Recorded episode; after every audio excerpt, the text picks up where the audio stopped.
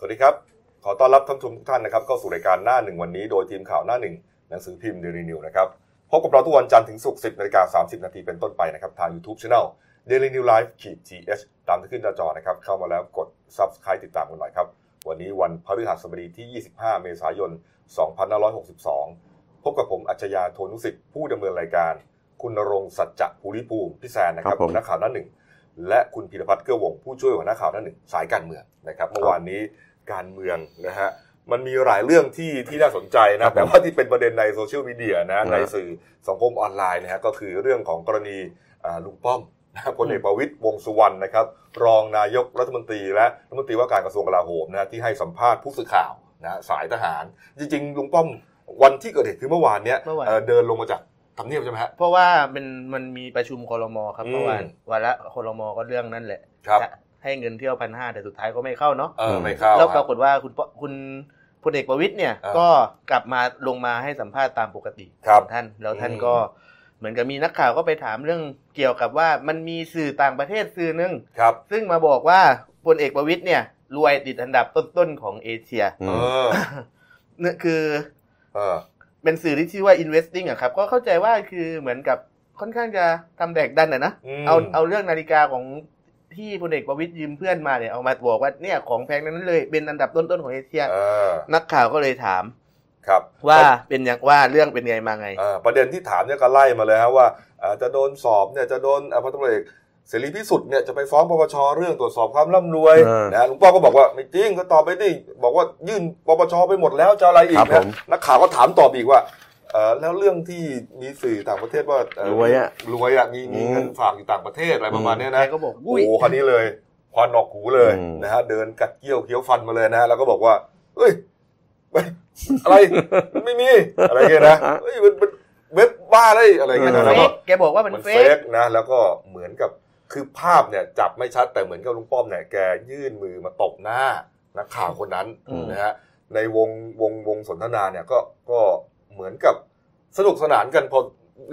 ประมาณนั้นนะเขาก็ไม่เหมือนจะเครียดอะไรนะแต่ว่าเนื่องจากว่าภาพมันดูเหมือนกับว่าลุงป้อมเนี่ยไปทำร้ายร่างกายนักข่าวสาวมันมีการปล่อยคลิปเสียงออกมาดังปุ๊ขึ้นมาเขาก็เลยคิดว่าอ้าวบิ๊กป้อมทนนักข่าวสาวถามไม่ได้ก็เลยตบหน้านักข่าวเอาเลยกลายเป็นวันนี้ข่าวลือกระจายทั่วอินเทอร์เน็ตเลยนะครับบิ๊กป้อมตบหน้านักข่าวแต่จริงๆก็คือนักข่าวที่ปรากฏในข่าวคือคุณวัฒนา นานุ่มนะครับเขาเป็นผู้สื่อข่าวสายทหารที่ค่อนข้างอาวุโสคืออยู่มานานแล้วก็รู้จักบิ๊กป้อมมาเป็นอย่างดีด้วยอยู่บางกอกโพสต์อยู่บางกอกโพสต์รู้จักบิ๊กป้อมมาเป็นอย่างดีคือทำข่าวคสช.อย่างเกาะติดแล้วเขาก็สนิทสนมกันน่ะคือมันไม่มีในมันคือในย่าของการหยอกล้อที่แกกัดเขี้ยวเคี้ยวฟันมันก็ลักษณะเหมือนมันไส้อ่ะที่มาถามเอาข่าวปลอมมาถามแล้วก็แกก็เหมือนกับยังไงอ่ะเขาเรียกพันตุ้ยท้องเล็กตุ้ยท้องเล็กๆอ่ะก็กลายเป็นว่าต้องหยอกล้อกันธรรมดาไม่มีอะไรหรอก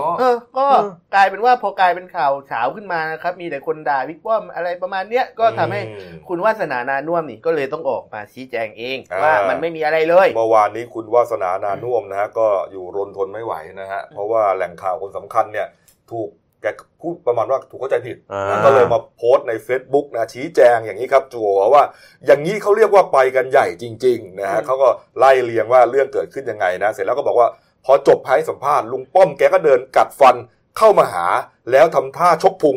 ซึ่งเป็นท่าทางปกติที่ลุงป้อมแกจะหยอกล้อหรือแกล้งนักข่าวที่ถามเยอะนะแต่ส่วนใหญ่ก็จะเป็นนักข่าวสายทหารที่สนิทสนมกันก็จะเดินกัดฟันแบบมันเขี้ยวเดินเข้ามาชกไหล่บ้างชกแขนบ้างชกพุงบ้างจนกลายเป็นเรื่องปกตินะแต่พอดีวันนี้หมายถึงเมื่อวานเนี้ยลุงป้อมมาทำท่านี้ที่ทำเนียบน้องๆนักข่าวที่ทำเนียบอาจจะไม่เคยเห็นไม่ชินเลยคิดว่าเอาจริงหรือว่าหยอกเล่นแถมลุงป้อมยังทำกัดฟันหน้าตาจริงจังแถมเป็นการถามในเรื่องเว็บเรื่องทรัพย์สินไงฉุนแกก็คงฉุนก็เลยทำท่ามาเหมือนมาชกพุงเบาๆตามสไตล์แต่ก็เลยทำให้ออกเป็นข่าวบอกว่าฉุนโมโหตบนักข่าวสุดท้ายก็ถูกแกคุณวัฒนาบอกว่าถูกท้ายเนี่ยข่าวออนไลน์เนี่ยก็บิดเบือนไปว่าทำร้ายนักข่าวแล้วนักข่าวก็ไม่เอาเรื่องด้วยเพราะว่าอาจจะเกณฑ์อะไรประมาณนี้เรื่องเหมือนจะไปกันใหญ่เขาพูดง่ายๆว่าคนมันเลือกจะเชื่ออย่างเอกครับคนมันเลือกจะเชื่อว่าแกทำร้ายจริงนักข่าวกลัวไม่กล้าเอาเรื่องเพราะเลยก็เลยเรื่องมันลักษณะว่ามันก็เงียบต่อไปอะไรประมาณนี้แต่ค คนที่อยู่ในเหตุการณ์เขาพูดความจริงกันแล้วคือข่าวลือก็ควรจะหยุดลือนะแล้วเราก็จะบอกจริงว่าคุณวาสนาค่ะบิ๊กป้อมเนี่ยก็สนิทกันมากคุณรู้ไหมว่าในช่วงที่มีปัญหาเรื่องข่าวนาฬิกาบิ๊กป้อมเนี่ยกรณีที่บอกว่านาฬิกาเพื่อนบ้างแชร์นาฬิกาบ้างแม่มันเป็นข่าวที่คนมันเป็นข่าวที่พูดง่ายๆว่าออกมาจากTwitter ของคุณวาสนาเป็นที่แรกทำให้ตอนนั้นมันมีการมองกันไปเลยนะว่าคือการปล่อยข่าวเพื่อโยนหินทำทางเรื่องนาฬิกาครับคุณวาสนานี่ก็ค่อนข้างช่วยพอสมควรแล้วคืออย่าไปอะไรกับโซเชียลมากอย่างตั้งแต่ข่าวที่ว่าร่ำรวยเนี่ยนะผมเห็นตั้งแต่หลายวันก่อนแล้วล่ะแล้วเข้าไปนั่งอ่านภาษาอังกฤษเพื่อนก็ส่งแปลภาษาอังกฤษพอได้อยู่บ้านแล้วก็เพื่อนก็แปลมาให้ฟังคือมันหลักลอยมันไม่มีอะไรเป็นแก่นเป็นสารเลยนะก็คือไม่น่าเชื่อถืออันดับหนึ่งแล้วแต่ว่าเพียงแต่ว่าโอเคในเมื่อมีคนไปเรียกร้องให้ตรวจสอบใครจะเด้งรับลูกหรือไม่เด้งรับลูกก็ว่ากันไปแต่มันก็เป็นหน้าที่ที่คุณวาสนาหรือสื่ออื่นต้องไปนั่งถามนั่นแหละบิ๊กป้อมแกอาจจะอารมณ์เสียบ้างนิดหน่อยแต่ว่าผมว่าอาการอากับกิริยาเมื่อวานที่ทำเป็นเรื่องของการหยอกล้อกันตามภาษาคนรู้จักแล้วกันนั่นแหละแล้วแกก็ได้ชี้แจงผ่านสื่อด้วยเรื่องนี้จริงๆเราก็บอกเขาสนิทกันคุณวาสนาก็ยังโพสต์ต่อบอกว่าบอกเลยถ้าตบจริงไม่ว่านักข่าวคนไหนโดนไม่มีใครยอมหรอกเรารู้ที่เจตนาและบุคลิกลักษณะของพลเอกประวิตรแกเขาเป็นอย่างนี้อยู่แล้วที่พูดไม่ใช่ปกป้องหรือแก้ตัวแทนแต่เห็นข่าวลือใส่สีและเว็บข่าวที่ไม่ใช่สื่อหลักเขียนไปกันใหญ่ผิดจากข้อเท็จจริงไปมากนี่โดยเฉพาะอย่างยิ่งกลายเป็นตบหน้านักข่าวไม่เอาเรื่องนี่เขาบอกว่าจริงๆเนี่ยลือไปถึงขั้นชกพุงอะไรเนี่ยนะเขาบอกว่าไม่ได้แรงเลยแค่แตะเบาๆแถมลุงน่าจะเจอหัวเข็มขัดด้วยลุงต้องเจ็บเองลุงต้องเจ็บเองด้วยซ้ำอะไรประมาณนั้นหรือเปล่าไม่หลังๆไม่ได้ใส่มาเขาบอกว่าเห็นทีลุงป้อมต้องไปทำบุญสะเดาะเคราะห์แล้วล่ะช่วงนี้โดนต่อเนื่องลุงจะกลับให้สัมภาษณ์นักข่าวกลายเป็นว่ามาเจอเรื่องอย่างนี้อีกหลังๆจะไม่ลุงป้อมเรากลายเป็นตำบลกระสุนตกไปได้นะแล้วเขาก็มองว่าเดี๋ยวสายลุงป้อมนี่งดให้สัมภาษณ์ยาวแน่เลยตบท้ายด้วยโชคดีนะลุงก็จริงๆคือแกพูดอะไรมักจะกลายเป็นประเด็นที่คนไปจดกันเยอะนะตั้งแต่เรื่องอะไรนะนาฬิกาเพื่อนเรื่องมาถล่มโรงแรมที่เคนยาเพราะว่าอาหารอร่อยไอ้เรื่องนาฬิกาเพื่อนแหวนแม่นาฬิกาเพื่อนเนี่ยเป็นประเด็นมาตั้งแต่แผนกผมยังไม่เกิดเลยนะเนี่ยช่องดีทีวีไลฟ์กินยังไม่เกิดนี่มาปีกว่าแล้วนี่ยังไม่เลิกเลยนะเรื่องนี้ผมยังเห็นยังมีลูกอยู่เลยนะฮะมาเรื่องการบ้านการเมืองบ้างนะครับเมื่อวานนี้ก็มีประเด็นสำคัญสัก 3-4 เรื่องในกันนะฮะเรื่องแรกก็คือที่ประชุมกกตนะครับก็มีมตินะฮะสั่งเพิกถอนสิทธิสมัครรับเลือกตั้งของคุณสุรพลเกียรติชัยยากรนะครับเป็นว่าที่สสเขต8เชียงใหม่พรรคเพื่อไทยไว้เป็นการชั่วคราวคือ1ปีหลังจากมีการสืบสวนพบว่าอาจจะกระทำผิดเนี่ยนะคุณสุรพลเนี่ยเข้าข่ายทำผิดพรบว่าด้วยการเลือกตั้งสส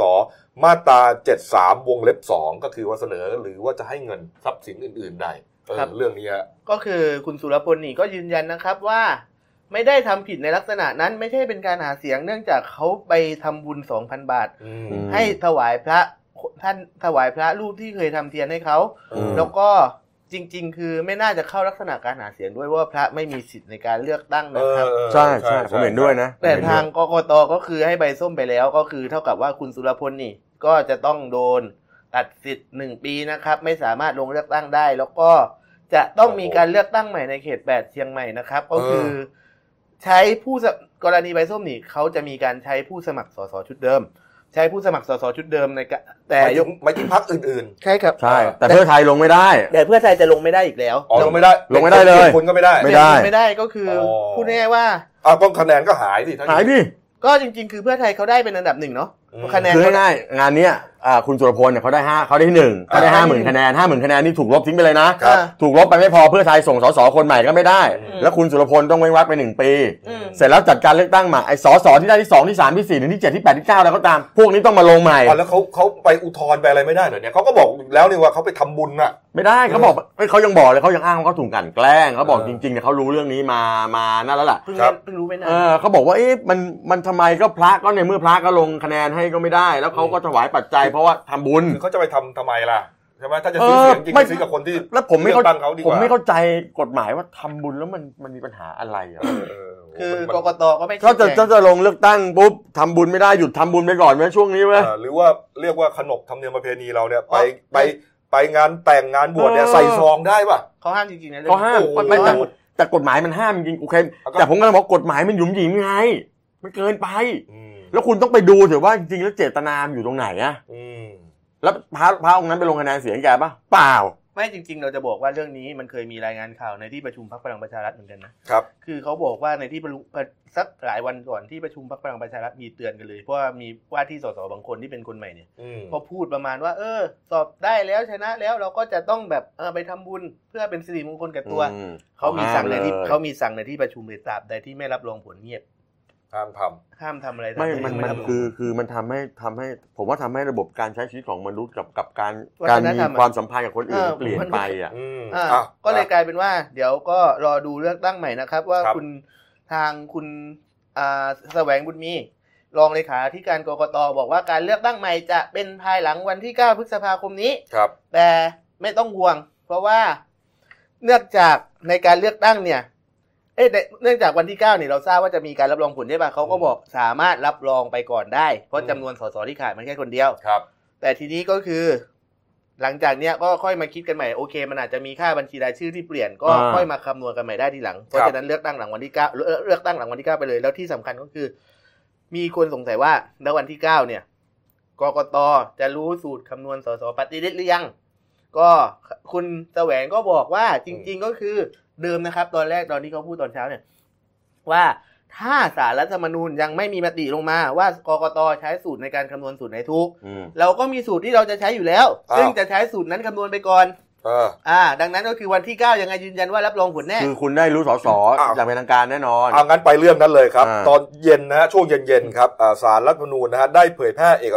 เอกสารข่าวนะกรณีที่กกต.ขอให้ศาลรัฐธรรมนูญเนี่ยพิจารณาวินิจฉัยตามรัฐธรรมนูญมาตรา210วงเล็บ1และวงเล็บ2นะฮะที่ขอให้กกต.เนี่ยช่วยพิจารณาหน่อยนะว่าพรบ.ว่าด้วยการเลือกตั้งสสมาตรา128เนี่ยขัดหรือแย้งต่อรัฐธรรมนูญมาตรา91หรือเปล่านะฮะรวมถึงประเด็นสำคัญก็คือว่าที่ยื่นไปน่ะยื่นให้ศาลรัฐธรรมนูญเนี่ยช่วยตีความให้หน่อยว่าในรัฐธรรมนูญเนี่ยเขาเขียนไว้อย่างนี้เนี่ยหมายถึงว่าให้กกต.เนี่ยเรียกว่าคำนวณสูตรปฏิทินยังไงนะฮะปรากฏว่าเมื่อวานนี้ศาลรัฐธรรมนูญชี้แจงครับศาลรัฐธรรมนูญไม่รับใช่ไหมไม่รับคำร้องครับศาลรัฐธรรมนูญก็บอกง่ายๆว่าในกระบวนการยื่นคำร้องในศาลรัฐธรรมนูญพิจารณาเนี่ยมันต้องเกิดขึ้นว่าการใช้อำนาจหน้าที่ของกกต.เกิดขึ้นแล้วก่อนใช้ไปแล้วนี่ยังไม่ได้ใช้นี่ยังไม่ได้ใช้เลยคือพูดง่ายๆยังไม่ใช้เลยคือคุณยังไม่ได้ไปอ่านกฎหมายเลยอ่ะคุณยังไม่ได้ทำงานตรงนั้นเลยอ่ะคือมันต้องให้เกิดปัญหาก่อนถึงจะให้เขาวินิจฉัยตัดสินมันเป็นไปได้ไหมเพราะเขาคิดว่าถ้าเขาใช้สูตรนี้เนี่ยเกิดปัญหาแน่นอนเพราะทุกพรรคการเมืองไม่ยอมเลยยื่นตีความก่อนก็นี่ไงเขาก็คิดอย่างนั้นไงแต่ปัญหาก็คือก็ยังไม่มีคู่ขัดแย้งเกิดขึ้นเนี่ยเขาแค่บอกว่าตีความศาลรัฐธรรมนูญตีความหน่อยว่าวิธีนี้ถูกหรือเปล่าซึ่งคุณปิยบุตรแสงกนกคุณนะครับเลขาอนาคตใหม่เขาก็บอกคือถ้าคุณทำลักษณะนี้ต่อไปเรื่อยๆมันจะกลายเป็นทำให้รัฐศาสตร์รัฐธรรมนูญเนี่ยเป็นซุปเปอร์รัฐธรรมนูญไปเลยนั่นคือยังไม่เกิดความขัดแย้งอ่ะส่งไปศาลรัฐธรรมนูญรับรองวิธีคิดหมดแล้วต่อไปใครมีอะไรต้องกลับไปที่หน่วยงานเดียวหรอเอาง่ายๆกรอบคุณพี่ศาลท่านบอกง่ายๆภาษาชาวบ้านเนี่ยบอกว่าคุณน่ะไปทำหน้าที่คุณมันเป็นกฎหมายที่คุณต้องรู้คุณก็ไปทำหน้าที่คุณก่อนแล้วมีปัญหาน่ะถ้ามีคนเขาร้องมาค่อยมาบอกผมแล้วเขาสอนคุณไว้คุณทำหน้าที่คุณก่อนยังไม่ทำงานของคุณเลยแล้วหน้าที่คุณจริงๆเนี่ยนะคุณเป็นกรรมการเนี่ยจัดการแข่งขันคุณต้องรู้กฎกติกาของคุณเองตั้งแต่ก่อนเลือกตั้งแล้ว ไม่ใช่ไม่รู้กฎกติกาแล้วมาถามว่าตกลงใช้กติกาไหนเอาแล้วที่เลือกไปนี่มึงเลือกถูกกันไหมเนี่ยแล้วผมจะเดาเลยนะว่าจะใช้สูตรไหนรู้ไหมถ้าศาลออกรูปว่าฉันไม่รับเธอไปดูกันเอาเองเนี่ยมันจะออกสูตรพรรคเล็กได้กันเพียบเลยพรรคเล็กได้กันเพียบก็เจอพรรคการเมืองอื่นเพื่อไทยก็ตอนนั้นไปร้องแล้วเนี่ยคราวนี้ค่อยส่งศาลรัฐธรรมนูญน่ะได้แล้วเพราะมันมีความเห็นมันมีความขัดแย้งแล้วไงมันมีเรื่องที่ศาลต้องวินิจฉัยแล้วโอ้มันจะมีอะไรยุ่งกว่าการเมืองไทยในช่วงนี้แล้วมันจะอะไรรู้มั้ยคุณไปแจกใบส้มเมื่อกี้แจกใบส้มของเพื่อไทยใช่มั้ยเดี๋ยวคะแนนเนี่ยพรรคที่ได้คะแนนเพื่อไทยจะหายไป 50,000 นะไอ้คะแนนดิบคะแนนป๊อปปูล่าเนี่ยนะแล้วมันอาจจะไปเพิ่มให้กับพลังประชารัฐเพราะเขาได้ที่2แล้วเขาต้องลงใหม่ถูกมั้ยใช่เสร็จแล้วเนี่ยแล้วเดี๋ยวคุณดูเดี๋ยวจะต้องมีเรื่องร้องเรียนตามมาบางแบบครั้งที่กกต.ที่ศาลนูนไม่ไหวแน่คือจะร้องคือมันทำนายได้เลยว่ามันใช้สูตรพรรคเล็กรับรองไปก่อนแน่ๆเพราะวันนี้กกต.จะเอาเรื่องนี้เข้าที่ประชุมชัดเจนอยู่แล้วผมดูก็รู้จะเอาตั้งแต่ต้นแล้วใช่ไหมกกต.วันนี้จะเอาเรื่องมติศาลรัฐธรรมนูญเข้าที่ประชุมเขาจะไปอ้างตารางที่ทำกันไว้ก่อนหน้านั้นไงมันจะมีอยู่แล้วกลายเป็นว่าไม่ต้องทุกพรรคนะครับที่ได้ 71,000 คะแนนกว่าๆเนี่ยถึงจะได้ส.ส.เพิ่งมี1คนพรรคที่ได้ 30,000 60,000 40,000 ต่ำกว่านี้ก็กลายเป็นได้กันด้วยหมดก็ลองดูแล้วดูทำไปเนี่ยจะมีคนไปร้องหรือเปล่าคือตอนนี้ต้องไปลุ้นว่ากกต.แต่ผมเดาว่าสูตรนี้แหละก็พูดง่ายๆว่าหลังวันที่9เนี่ย รับรองไปก่อนแล้วพอหลังวันที่9ก็ร้องกันระเบิดเถิดเธออีกเพียงแต่ว่าหลังจากแต่ว่าพอรับรองไปก่อนปุ๊บเปิดยังไงก็ขอให้เปิดสภาได้ก่อนให้เลือกนายกไม่ได้ก่อนแต่ละว่าเลือกนายกก็มีปัญหาคอยดูพูดง่ายๆว่าการเมืองไทยจะติดล็อกทั้งปีมีแนวโน้มเหรอคือกฎกติกามันทำให้สร้างปัญหาเอามาอีกเรื่องแล้วกันนะครับกรณีของคุณธนาธรก็ยังเป็นประเด็นร้อนอยู่นะเห็นว่าวันนี้จะเดินทางกลับมาถึงบ่ายเย็นๆนี้แล้วนะมาเพื่อที่จะมาเตรียมเอกสารชี้แจงกกตนะครับเรื่องที่ตัวเองเนี่ยถูกไปร้องว่าถือหุ้นสื่อวิลักษณ์มีเดียเนี่ยนะสมัครไม่ได้อะถูกต้องครับนะฮะเมื่อวานนี้นักข่าวก็เอาเรื่องนี้ไปถามนายกนะถามนายกว่าเนี่ยเรื่องนี้มันที่มาที่ไปเป็นไงนายกบอกว่าไงนะโอ้มันไม่เกี่ยวกับคสชใช่ไหมอยากจะตอบเป็นครั้งที่100ว่าคสชไม่เกี่ยวข้องที่เอาไปวิพากษ์วิจารณ์กันว่าเป็นการสกัดดาวรุ่งจากผู้มีอำนาจอะไรประมาณเนี้ยคือรูปมันก็ต้องออกแบบนั้นแล้วก็บอกเขาคือก็ต้องยืนกระต่ายขาเดียวว่ามันก็เป็นเรื่องของกระบวนการที่เขาทำไปรัฐบาลไม่เกี่ยวคสชไม่เกี่ยวเป็นหน้าที่ของกกตก็ทำไปดิถ้าแกตอบคสชสั่งเนี่ยแปลกวันหลังถ้าแกตอบแล้วค่อยเอามาออกข่าวนี้ไม่ต้องเขียนก็ได้ไม่ต้องเขียนก็ได้ประเด็นเราว่าข่าวธนาธรนี่ต้องพูดกันก็คือแต่โดนอีกคดีแล้วเนื่องจากกรณีนี้นะครับมันจะมีผู้สมัครเขาไปโดนใบส้มใช่ไหมมันมีผู้สมัครเขาโดนใบส้มคนหนึ่งก็คือเป็นผู้สมัครที่ถือหุ้นส่วนอยู่ในห้างหุ้นส่วนจำกัดมา Engineering and Service คือคุณภูเบศร หินหลอดนะครับอดีตผู้สมัครสสจังหวัดสกลนครเขาก็บอกว่าคุณธนาธรมีโอกาสที่จะมีความผิดในลักษณะที่ไปรับรองผู้สมัครที่ขาดคุณสมบัติซึ่งตามกฎหมายนี่ก็คือจะต้องมีกระบวนการเอาผิดทางอาญากับหัวหน้าพรรคในฐานะผู้สนับสนุนด้วยโอ้โหแล้วเนี่ยมีนักวิชาการหรือว่าอดีตสวบางคนบอกว่าเนี่ยไอ้ตรงนี้แหละจะลากไปสู่การยุบพรรคได้โอ้โหก็ไปกันถึงขนาดนั้นเลยนะคุณกบมาสมัครพรรคผมมีนายทะเบียนมีคนตรวจสอบคุณสมบัติอยู่แล้วใช่ไหมส่วนหนึ่งแล้วพอส่งไปปุ๊บใครมีหน้าที่ตรวจสอบคุณสมบัติอีกก็กกต.แหละต้องตรวจสอบอ้าวแล้วไม่รู้เหรอกกต.ไม่รู้ตั้งแต่แรกเหรอเขาก็บอกว่าคุณจะไปโทษพรรคอย่างเดียวเลยเขาบอกว่าอาจจะรู้แต่มันก็หลุดรอดไม่ได้แต่พรรครับมาตั้งแต่ต้นนะต้องรู้ก่อนแล้วพรรคหลุดรอดไม่ได้เหรออ้าวเรื่องแบบนี้มันต้องไปดูที่เจตนาคือกฎหมายอะไรก็ตามเนี่ยมันถูกตั้งคือกฎแห่งกรรมเนี่ยมันเอาไว้เวลาเราตกนรกขึ้นสวรรค์ไม่ว่ากันแต่ไอ้กฎที่กติกาสังคมที่มนุษย์สร้างขึ้นเขาเรียกว่ากฎหมายเนี่ยมันดูที่เจตนากันทั้งนั้นแหละคือวันนี้นะมีนักวิเคราะห์หลายๆท่านก็บอกว่าเนี่ยเคยพยายามจะฆ่าหนูทักษิณยิ่งลักษณ์เนี่ยใช้องคาพยพทั้งหมดเนี่ยจนทำให้หลักกระบวนการต่างๆเนี่ยมันผิดเพี้ยนวุ่นวายไปหมดฆ่าหนู2ตัวล้มทั้งกระดานวันนี้หาหนูตัวใหม่มาเล่นอีกละหนูชื่อธนาธรเนี่ยกำลังจะหาหนูชื่อธนาคือผมไม่เข้าใจครับว่าคือก็ปล่อยไปดิเขาคนเดียวทำอะไรไม่ได้หรอกก็คุณบอกคุณจะจัดตั้งรัฐบาลกันได้อยู่แล้วอันนี้ผมมองในมิติการเมืองไม่ได้มีกฎหมายนะถ้ามองในแง่มุมการเมืองนี่บอกเนี่ยคุณต้องการจะมาตัดแข้งตัดขาธนาธรตอนแรกเดี๋ยวเอาเล่นเรื่องนั้นเอาเรื่องนั้นโยนไปยุบพรรคไม่ได้หนูว่าเอาก็มาเรื่องนี้ไว้เผื่อได้วะคือปล่อยให้การเมืองมันไหลไปตามสภาพเถอะผมว่านะคือโอเคกระบวนการที่ทำก็มีหน้าที่ทำไป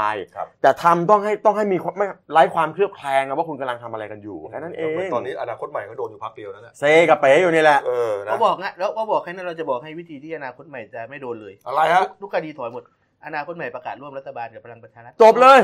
เฮ้ยนั่นแหละเฮ้ยคุณพีใช้ได้เลยเนี่ยแล้วเสียงนี่นะไม่ปริ่มนะเสียงบลึ้มเลยแค่นั้นเองจริงเหรอคือทุกอย่างจะเฮ้ยถูกต้องไม่แต่อนาคตใหม่ต้องไปกลืนน้ำลายบอกว่าตกลงว่าที่ผมประกาศเขาเรียกสัญญาประชาคมไว้ว่าผมจะไม่แตะทหารในปฏิรูปกองทัพผมไม่เอาแล้วผมไม่แตะแล้วผมจะต่อต้านการสืบทอดอำนาจกับไม่เอาผมไม่เอาละผมหนุนละทำไมผมคิดไม่ได้วะเนี่ยเรื่องนี้เขาก็จะอ้างว่าเพราะเห็นว่าเป็นความจำเป็นต่อประชาชนมากกว่าก็ได้เลยแบบนี้ไว้นักการเมืองปิ๊กลิ้นกันหมดแหมนี่เราพูดตลกแหมไม่ทำหรอกตลกโอ้ยขำไม่แน่นะขำไม่แน่นะไม่มีอะไรที่เป็นไปไม่ได้นะในการเมืองไทยนะถ้าเกิดไปสอยแค่อาจารย์สอยแค่คุณธนาธรสอยแค่อะไรถ้ามันไม่ถึงยุบพรรคสสก็ยังมีถ้าอาจารย์ปิยบุตรไม่โดนอีกก็ดันอาจารย์ปิยบุตรเป็นหัวหน้าพรรคไงคุณช่อก็เป็นเลขาไปดิคุณพานิกาวันนี้ก็จบเอาไปที่อีกพรรคการเมืองนึงครับเมื่อวานนี้สายๆครับพรรคประชาธิปัตย์นะฮะเขาจัดประชุมใหญ่สามัญประจำปี2562นะครับก็ที่พรรคเนี่ยแหละฮะก็มีประเด็นเรื่องเกี่ยวกับการรับรองงบดุลนะแล้วก็ขอความเห็นชอบยกเว้นเรื่องการหยั่งเสียงเบื้องต้นตามข้อบังคับพรรคนะฮะในการเลือกหัวหน้าพรรคประชาธิปัตย์คนใหม่ที่จะมีขึ้นในวันที่15พฤษภาคมนี้แต่ว่าเห็นว่าองค์ประชุมไม่ครบนะฮะเมื่อวานนี้ตอนแรกมันก็ไม่ครบสักพักนึงก็เรียกมาจนกระทั่งเปิดประชุมได้ก็ สรุปว่ายังไม่มีการพูดถึงการร่วมท่าทีในการร่วมรัฐบาลนะครับมันแล้วแต่เขาบอกว่าขอให้เป็นมติของกรรมการบริหารพรรคชุดใหม่แต่ทีนี้ก็คือประเด็นสำคัญคือเรื่องเกี่ยวกับผลการเลือกตั้งที่ผ่านมาซึ่งประชาธิปัตย์เนี่ยเรียกว่าแพ้หลุดลุ่ยเลยเขาแพ้เลือกตั้งนะก็เลยต้องมีการตั้งคณะกรรมการขึ้นมาศึกษาเรื่องการเลือกตั้งคือเราก็เข้าใจว่าเขาต้องรีบตั้งนะเพราะว่ามันก็รางมันก็บอกเยอะว่ารัฐบาลนี้อยู่ไม่นานอันนี้เป็นข้อเสนอของคุณกสิทธิ์พิรมครับคุณกบรู้ไหมผมมองประชาธิปัตย์ที่ผมรู้สึกว่าผมคำจำกัดความประชาธิปัตย์สำหรับผมนะมีอยู่สองชอช้ากับไม่ชัดไอ้แค่นี้มันประชุมกันกี่รอบแล้วเนี่ยมันก็เอาชัดๆไม่ดีจะเลือกก็เลือกใหม่ไปจะร่วมไม่ร่วมก็ว่ากันไปประชุมมา2รอบละองค์ประชุมไม่ครบแล้วองค์ประชุมไม่ครบเนี่ยชุดไหนเขาไม่อยู่อ่ะไม่รู้ชุดไหนอ่ะประชาชนก็สมาชิกพรรคประชาธิปัตย์นั่นแหละทั้งช้าทั้งไม่ชัดจะรอชัวร์กันเยอะแยะนะไม่รอหรอกรอไม่จะรอข้อเสนอของคุณเทพไทยเสนพงษ์ได้รัฐบาลปองดองในคนกลางเราจะได้ไปร่วมด้วยพรรคเราจะไม่ต้องแตกจะได้อยู่กันแบบสงบสุขโอ้ตายเว้นครับคุณชวนหลีกภัยนะครับประธานสภาที่ปรึกษาพรรคนะฮะเมื่อวานนี้ออกมาขอโทษสมาชิกพรรคเลยนะบอกว่าขอโทษทีที่ทำให้ทุกคนไม่สมหวังก็คือแพ้เลือกตั้งนี่แหละแม้ว่าตัวเองเนี่ยจะพยายามลงพื้นที่ไปทุกภาคนะฮะอันที่1ไม่ได้ที่2ก็ยังดีที่3ก็ยังดีแต่ปรากฏว่าหลุดลุ่ยไปเป็นที่4ใช่ไหมก็เลยรู้สึกว่าโอ้โหพ่ายแพ้มากนะแล้วก็ส่วนประเด็นเรื่องของหัวหน้าพรรคคนใหม่ที่จะลงชิงชัยกันเนี่ยนะเห็นว่ามี3คนด้วยกันที่อยู่ในแคนดิเดตเนี่ยนะครับก็มีคุณจุรินทร์ลักษณะวิสิทธิ์นะครับอันนี้เป็นรักษาการหัวหน้าพรรคอยู่นะคุณกรณ์จาติกาวนิชรักษาการรองหัวหน้าพรรคและคุณอภิรักษ์โกษโยธินอันนี้อดีตรองหัวหน้าพรรคแต่ว่าดูแล้วภาษีน่าจะจับไปที่คุณจุรินทร์มากกว่าเพราะว่าคุณชวนก็ชอบเป็นห่วงนะถ้าประชาธิปัตย์ไม่รีบปฏิรูปพรรคเลยนะผมว่าเลือกตั้งอีกครั้งคุณชวนต้องออกมาขอโทษเกือบทุกครั้งนั่นแหละเอาไปได้ยังเนี่ยเรื่องการเมืองเดี๋ยวจะลงขึ้นมากกว่านี้นะปิดท้ายที่เบรกนี้ครับที่ข่าวนี้ศาลอาญานะครับเมื่อวานนี้อ่านคำพิพากษานะครับคดีนะฮะก่อตั้งมหาวิทยาลัยสันติภาพโลกนะเขาใช้ชื่อภาษาอังกฤษว่า World Peace University นะครับก็คืออัยการสำนักอัยการพิเศษ4เนี่ยนะฮะเป็นโจทยื่นฟ้องนะฮะคณะผู้บริหารและอธิการบดีรวมทั้งหมด9คนด้วยกันคร่าวๆก็คือว่าไปจัดตั้งมหาวิทยาลัยโดยที่ไม่มีใบอนุญาตแล้วก็ไปให้ปฏิญญาคนนู้นคนนี้เต็มไปหมดนะหลอกลวงประชาชนคือเมื่อวานครับก็ที่ศาลอาญาเขาก็นัดอ่านคำพิพากษาที่กวบบอกเนี่ยก็ปรากฏว่าคดีนี้ก็มีผู้ต้องมีจำเลยทั้งหมด9คนที่สำคัญเลยก็คือศาสตราจารย์กิตติคุณนะครับดร.สวัสดิ์บันเทิงสุขนี่เป็นอดีตอธิการนะเขาใช้คำว่าอดีตอธิการผู้ก่อตั้งมหาวิทยาลัยแห่งนี้แล้วก็พร้อมพวกนี่ก็เป็นระดับศาสตราจารย์ศาสตราจารย์ดร.ทั้งนั้นมีโลกหมดเลยมีดีกรีทั้งนั้นไม่ไอตำแหน่งเขาเลยยังไม่รู้ตำแหน่งไม่รู้อันนี้จริงปรากฏว่าความผิดที่ยื่นฟ้องก็มีตั้งแต่ว่าจัดตั้งสถาบันการศึกษาโดยไม่ชอบกับความผิดตามพรบการศึกษาที่ว่าไปแล้วก็ร่วมกันช่อโกงประชาชนแล้วก็ความผิดพรบคอมพิวเตอร์ก็เป็นโฆษณามหาวิทยาลัยในคอมพิวเตอร์เนี่ยง่ายๆปรากฏว่าศาลเขาก็บอกว่าพิจารณาแล้วปรากฏว่าแหมสืบสาวราวเรื่องทั้งหมดทั้งมวลแล้วเนี่ยมีความผิดจริงความผิดทุกคนเลยนะทั้งหมดโดยอดีตที่การบดีคนนี้โดนหนักที่สุดก็ข้อหาช่อโกงประชาชนนี่ทั้งหมดเนี่ย60กระทงนะคุณกบแล้วก็พรบคอมพิวเตอร์อีก1กระทงเนี่ยรวมเบ็ดเสร็จทั้งหมดโดนจำคุกเท่าไหร่รู้มั้ย61ปีกับ12เดือนอันนี้คือท่านอดีตที่การบดีเสร็จแล้วส่วนที่เหลือนี่ก็โดนลดหลั่นกันไปเป็น10ปีถึง61ปีแต่ว่าด้วยกฎหมายบ้านเราไงโทษสูงสุดมันบัญญัติให้คดีพวกนี้มันได้แค่10ปีก็ติดคนละ10ปีไปแต่ว่าเขาก็ยื่นหลักทรัพย์ประกันตัวไปแล้วล่ะแล้วก็ไปสู้คดีกันที่เราบางทีเราเรียกกันว่าอะไรนะมหาวิทยาลัยห้องแถวใช่มั้ยก็อย่างเมืองนอกอ่ะคือเรื่องของเรื่องเนี่ยนะเอาเล่าคร่าวๆง่ายๆคือว่าเขากล่าวหาว่าไปเปิดมหาวิทยาลัยกันเนี่ยแล้วก็ไปโฆษณาทางเว็บไซต์เสร็จแล้วก็ไปบอกประชาชนบอกลงเราว่าเฮ้ยเดี๋ยวมาสถาบันเราจะรับรองนะเดี๋ยวบริจาคเงินทำนู่นทำนี่แล้วก็เดี๋ยวจะได้ปริญญาปรากฏว่าแล้วไม่มีการสอนการเรียนจริงนะคือจริงๆมันต้องมีการเรียนการสอนจริงแต่ว่าไปสืบสาวแล้วมันไม่มีการเรียนการสอนจริงอ่ะเสร็จแล้วพอถึงเวลาก็แจกคุณกบแจกปริญญาไปแต่เสียเงินนะก็ได้เงินคุณกบได้เงินไปก็ได้ปริญญาไปก็บอกมีดารามีคนดังเยอะใช่ไหมทั้งหมดเนี่ยประมาณ100คนไปรับกันในโรงแรมแต่ว่านี่เขาอุทธรณ์นะเขาสู้นะมหาวิทยาลัยนี้ตั้งอยู่ที่เชียงใหม่ครับผมไม่จริงๆคือไม่มีที่ตั้งนะไม่มีที่ตั้งเขาตั้งกันในเขาไปมอบปริญญาบัตรกันในโรงแรมเนี่ยแล้วก็เรื่องนี้มันแดงขึ้นมาจากกรณีข่าวเนนคำครับมันมีเคยมีครั้งนึง ผมจำชื่อเขาไม่ได้นะเป็นลูกศิษย์เนรไปรับปริญญาเขาไปพูดออกรายการแล้วทีนี้แบบเขาพูดประหลาดอ่ะเลยมีคนถามว่าเขาไปอ้างที่ว่าเขาเป็นด็อกเตอร์เลยไหนเลยมีคนถามได้ด็อกเตอร์จากไหนแกก็บอกแกได้จากมวลสันติภาพโลกคนก็เลยไปสืบสาวราวเรื่องเลยก็เลยพูดง่ายๆว่าเนรคำอ่ะทำซวยไม่แล้วมหาวิทยาลัยนี้เขาอ้างว่าเขาเป็นมหาวิทยาลัยแม่อยู่ที่อเมริกาด้วยนะเล่นคำทำซวยอ๋ออันนี้เป็นวลีใหม่โป๊ะแตกเดี๋ยวพักครู่เดียวนะครับกลับมาช่วงหน้านะฮะมีชายการ์ตูนหน่อยนึงไปขอการ์ตูนมาก่อนการ์ตูนคุณขวดนะฮะนี่ฮะอันนี้โฮปเวลต่อสาวโฮปเวลผลงานคนดีสร้างโอ้โหตอมอนี่ยาวมาตลอดนี่ก็เน็บเขาเยอะเนี่ยคนดีสร้างแล้วพออีกอันนึงเป็นสนามบินสุวรรณภูมิซึ่งแบบติดอันดับโลกนะผลงานคนชั่วสร้างไปคิดเอาแล้วกันนะครับว่าไปกันได้กันก็ด่าผมกบแล้วก็ชมผมนี่แหละมีแค่นั้นนะครับพักคู่เดียวนะกลับมาช่วงหน้านะมีชายเอางูเห่าไปปล่อยกลางแยกราชประสงค์เมื่อวานเย็นครับรถติดกันวินาศสันตโลนะฮะแล้วก็ศาลสั่งจำคุก3ปีครับเจ้าวาดวัดกัลยาณมิตรนะไปทำลายศาลาลายซึ่งเขาขึ้นทะเบียนไว้เป็นโบราณสถานนะเรื่องนี้เป็นเรื่องแรกนะสนใจนะพักคู่เดียวครับเดี๋ยวกลับมาคุยกันต่อครับจากหน้าหนังสือพิมพ์สู่หน้าจอมอนิเตอร์พบกับรายการข่าวรูปแบบใหม่หน้าหนึ่งวันนี้โดยทีมข่าวหน้าหนึ่งหนังสือพิมพ์เดลินิวออกอากาศสดทาง YouTube Delinew Live /th ทุกวันจันทร์ถึงศุกร์ 10:30 นเป็นต้นไป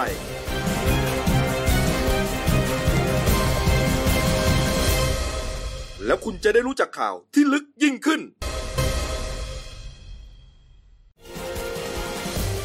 จากหน้าหนังสือพิมพ์สู่หน้าจอมอนิเตอร์พบกับรายการข่าวรูปแบบใหม่หน้าหนึ่งวันนี้โดยทีมข่าวหน้าหนึ่งหนังสือพิมพ์ Daily News ออกอากาศสดทาง YouTube Daily News Live /th ทุกวันจันทร์ถึงศุกร์ 10:30 นเป็นต้นไป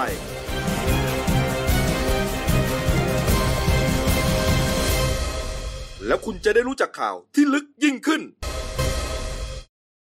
ครับผมกับเข้าสู่ช่วง2ของรายการหน้าหนึ่งวันนี้ครับคุณพิเชษฐ์รื่นกลิ่นผู้ช่วยนักข่าวหน้าหนึ่งครับนะฮะนะครับท่านผู้ชมครับเมื่อวานนี้ช่วงเย็นนะฮะสักเวลา 18:00 นได้นะครับตำรวจเขารับแจ้งว่ามีชายคนหนึ่งฮะอายุสักกลางคน 40-50 นะฮะคุ้มคั่งนะฮะถือมีดนะฮะถืออาวุธมีดเนี่ยไปเดินอยู่บนถนนราชดำรินะฮะช่วงห้างหน้าห้างสรรพสินค้าเกษรพลาซ่าแล้วก็ตรงข้ามก็เป็นเซ็นทรัลเวิลด์ใกล้ๆกับสี่แยกราชประสงค์เนี่ยนะฮะเขตปทุมวันก็ปรากฏว่าไปเอารถเนี่ยไปจอดอยู่กลางถนนเลยนะแล้วก็ถือถุงมาถุงนึงนะในถุงนั้นนะมารู้ทีหลังว่าเป็นงูเห่าโอ้โหเป็นงูเห่า 4-5 ตัวครับโอ้ในเมืองนี่หายากจะตายนะงูเห่าเนี่ยไม่มีอีกตัวถืออีกตัวเลื้อยอยู่เลื้อยอยู่กลางถนนเลื้อยช้าๆไม่เคยเลื้อยบนไอ้ซีเมนต์ไงยางมะตอยมันก็งงๆรถลาเขาก็ติดกันนะแล้วก็ถือมีดไปมานะแล้วก็คนก็ชะลอดูพอชะลอดูไอ้เสี่ยคนนี้ก็เอางูเห่าไปใส่เขาก็ขับรถหนีนะฮะสุดท้ายตำรวจก็เข้าไปตรวจสอบนะพบว่าชายคนนี้ชื่อว่านายคเนศพิษณุเทพอันนี้คือชื่อนะไม่ใช่ชื่อ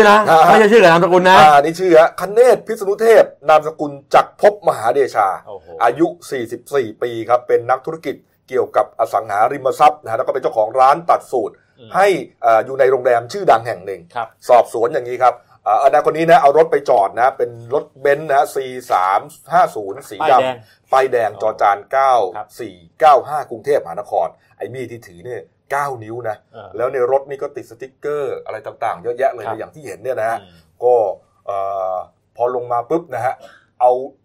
อะไรอ่ะเอาดอกไม้มาโปรยรอบร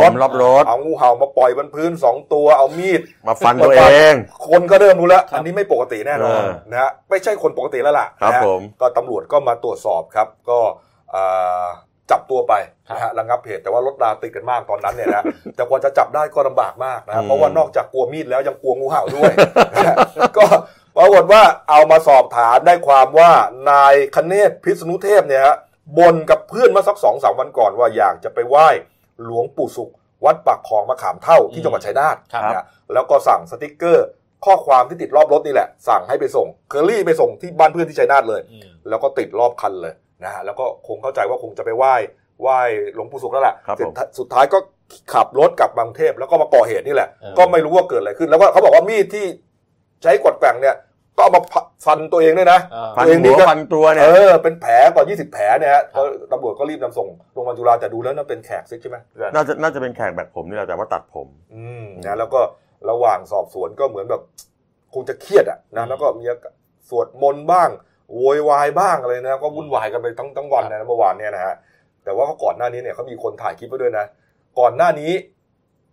อันนี้ดูนี้ก่อนก็ได้อันนี้ตำรวจจับไปแล้วอันนี้ก็พาไปโรงพยาบาลก่อนตำรวจลงพื้นที่เดี๋ยวก็ไปสอบสวนนะโอ้โหลำพังเนี่ยไม่มีบางวันนี้นี่ก็วุ่นวายรถติดหน้าแล้วแถวนั้นอ่ะปกติผมไปทุกวันนะโชคดีเมื่อวานไม่ได้ไปผมไม่งั้นโดนคุณโดนอาจจะโดนงูกัดนะคุณกบดูดินี่ฮะที่เกี่ยวกับอากาศร้อนไหมไม่ใช่หรอกไม่หรอกผมว่ามันตะร้อนก็บ้ากันทั้งประเทศแล้วล่ะนะฮะ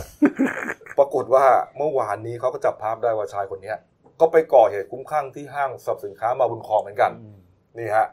นี่ฮะโอ้ยเป็นชั่วอย่างเนี่ยผมมาฟังในคลิปเนี่ยบางทีแบบโวยวายคนเขาก็ถ่ายคลิปไปแล้วบอกว่าสงสัยอากาศจะร้อนว่ะอะไรแค่นั้นมีองค์นะบังมีองค์มั้ยก็เลยยังไม่รู้ว่าอะไรนะก็รอให้สงบสติอารมณ์ก่อนแล้วกันไม่แต่ปัญหาคือผมเมื่อกี้ผมที่แบบเนี่ยงูนั่นงูเห่าใช่ไหมแล้วงูเห่านี่มันกัดถึงตายไม่ใช่ตายดิ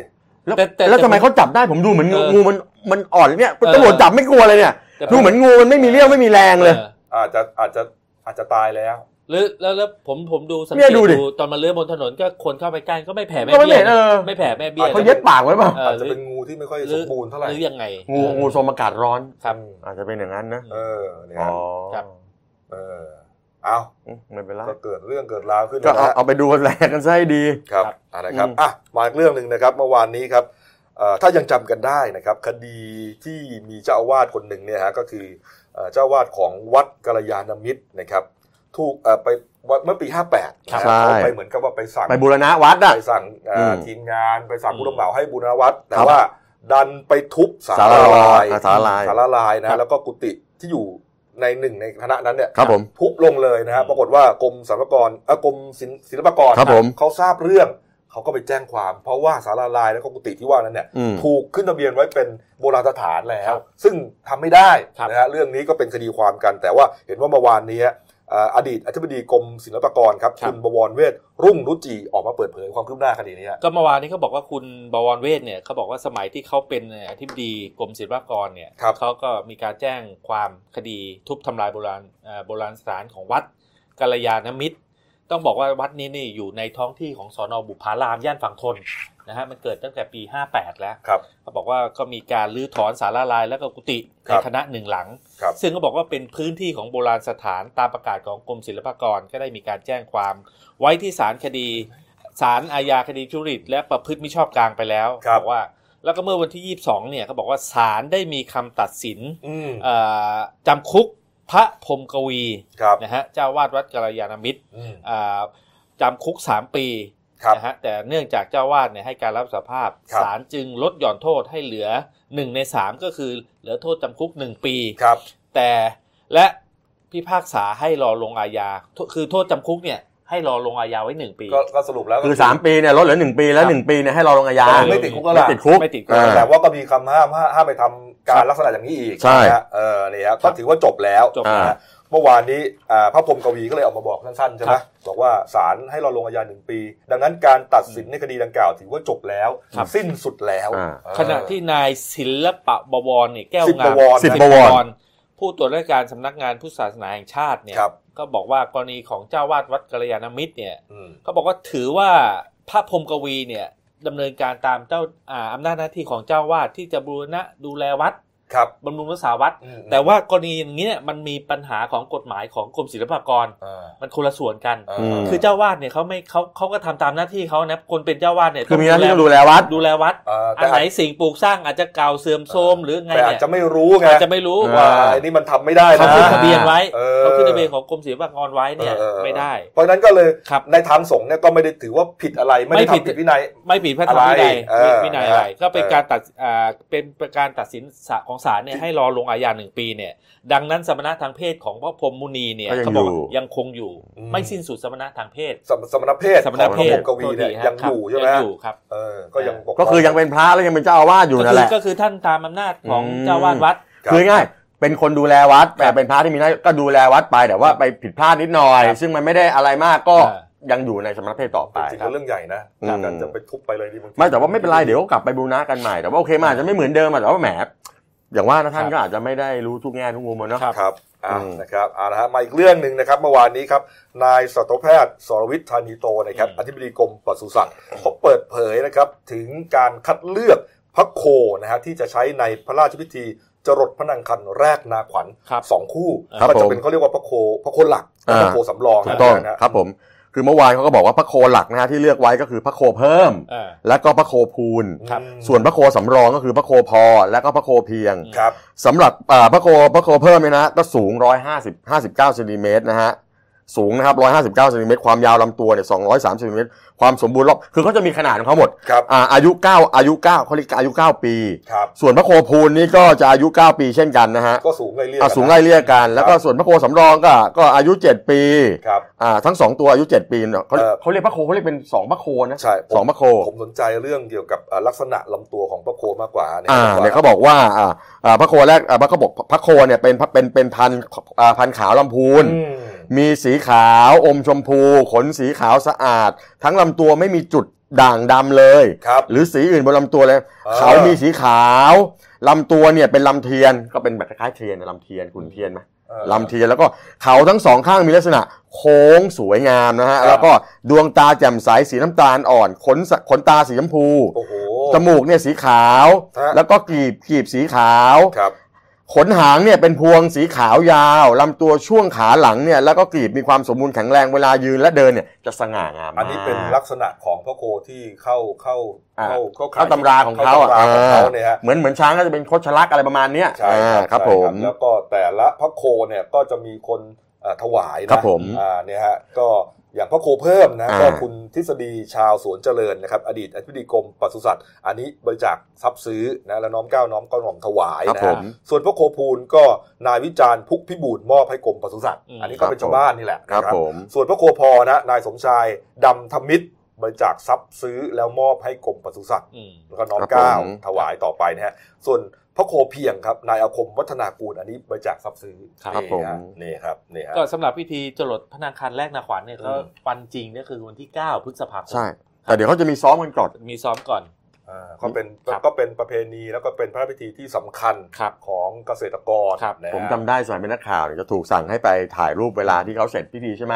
เขาก็จะเอาข้าวแถวนั้นชาวบ้านก็จะไปเก็บข้าวไปแย่งเก็บแล้วก็เป็นมงคลบางคนก็เอาไปปลูกบางคนก็เอาไปบูชาคนเข้าเวรเช้าเหนือใช่ใช่ใช่เรายังจำได้แต่ผมอยู่เช้าทนผมโดนใช้ประจำเลย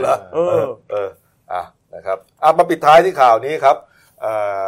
คุณหมอนะฮะคุณหมอก็จะมีคุณหมอเนี่ยจบใหม่ทุกปีนะครับหมอเก่าหมอซีเนียร์หมอจูเนียร์เนี่ยนะเมื่อวานนี้ครับคุณหมอจวดนะครับหรือว่า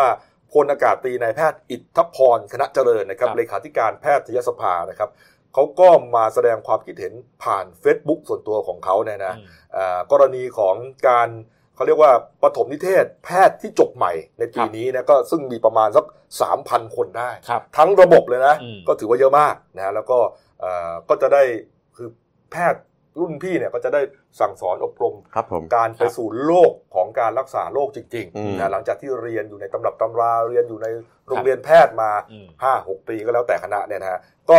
คุณหมอโจ๊ดบอกอย่างนี้ครับบอกว่าปัจจุบันการแพทย์ในประเทศไทยมีอยู่22คณะแพทย์ด้วยกัน20แห่งอยู่ในภาครัฐอีก2แห่งภาคเอกชนภาครัฐครับมีสัญญาใช้ทุน3ปียกเว้นจากโครงการอื่นพิเศษอะไรก็อาจจะมากกว่านั้นนะแต่ว่าปกติเนี่ยต้องใช้ทุน3ปีเพื่อจบแล้วได้บรรจุข้าราชการทั้งหมดแต่ต้องเลือกสถานที่ใช้ทุนให้ครบ3ปีนะมิฉะนั้นจะต้องจ่ายค่าปรับ 400,000 บาทก็ตอนนี้ก็มีรุ่นพี่แพทย์หลายคนเนี่ยกำลังถูกปรับอยู่นะฮะเพราะว่าไม่ใช้ทุนนะอย่างไรก็ตามครับแพทย์ที่จบใหม่เนี่ยก็จะถูกส่งไปในหลายที่ด้วยกันนะในชนบทบ้างนะใช้ทุนในส่วนกลางในกระทรวงต่างๆในกรมกองของทหารตำรวจมหาวิทยาลัยต่างๆพวกนี้นะแล้วก็เวลาเขาเลือกเนี่ยว่าจะใครไปลงตรงไหนเนี่ยจับฉลากเป็นที่สนุกสนานของแพทย์จบใหม่ต้องนะเขาจะจับฉลากกันเลยว่าใครจะอยู่จังหวัดไหนครับโรงพยาบาลไหนโรงพยาบาลอะไรนะก็เขาบอกว่าเป็นที่ตื่นเต้นของแพทย์จบใหม่ทุกคนบางคนเนี่ย ไปแล้วก็ไม่ยอมกลับมาเลยนะชอบคือเขาชอบเขารู้สึกว่ามันก็ชอบอยู่ชนบทอยู่อะไรที่อุทิศตนจริงๆนะคนบ้านนอกเนี่ยเข้าถึง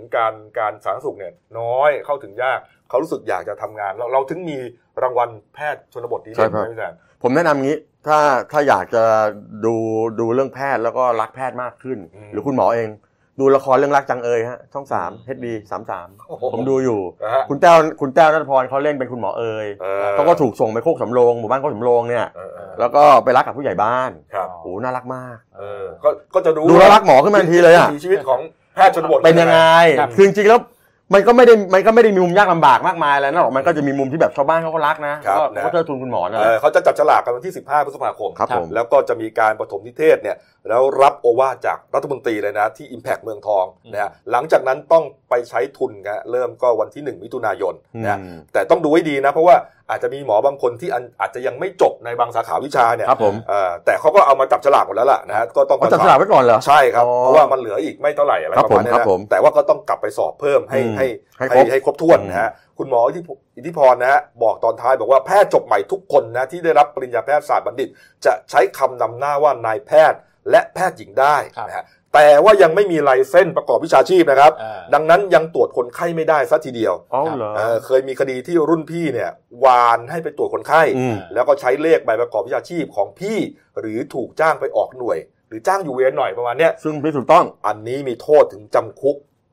คือหมอโจ้บอกว่าขอให้น้องๆอย่าพลาดคือยังไม่ได้ใบประกอบโรคศิลป์ว่างั้นเถอะมันจะต้องสอบต้องอะไรเนี่ยต้องมีขั้นตอนของเขาเนี่ยนะก็เป็นเรื่องของแพทย์ไปนะฮะสมมติผมจบแพทย์มาแล้วถ้าเกิดผมไม่ไปใช้เงินผมต้องจ่ายเท่าไหร่ก็ต้องเป็นปรับนะเป็นเงิน 400,000 บาท 400,000 บาทเหรอถูกต้องครับแค่นั้นเหรอไม่ใช่ 2,500,000 ไม่ใช่อะไรไม่ใช่ฮะอันนี้หมายถึงว่ารุ่นพี่อาจจะหลายคนอ๋อโอเคครับอ่ะมาดูสื่อพิมพ์ละเราก็จะโชว์เฉพาะปกพิเศษนะฮะอันนี้เป็นวันที่2แล้วนะก็คือเป็นปกของฉบับวันศุกร์ที่26 เมษายนอันนี้รัชกาลที่ 2ครับพระบาทสมเด็จพระพุทธเลิศราชนภาลัยนะฮะก็ในนี้ก็จะมีเนื้อหาเกี่ยวกับพระราชประวัตินะฮะแล้วก็พระราชกรณียกิจนะฮะโอ้ต้องเก็บไว้นะฮะเป็นการ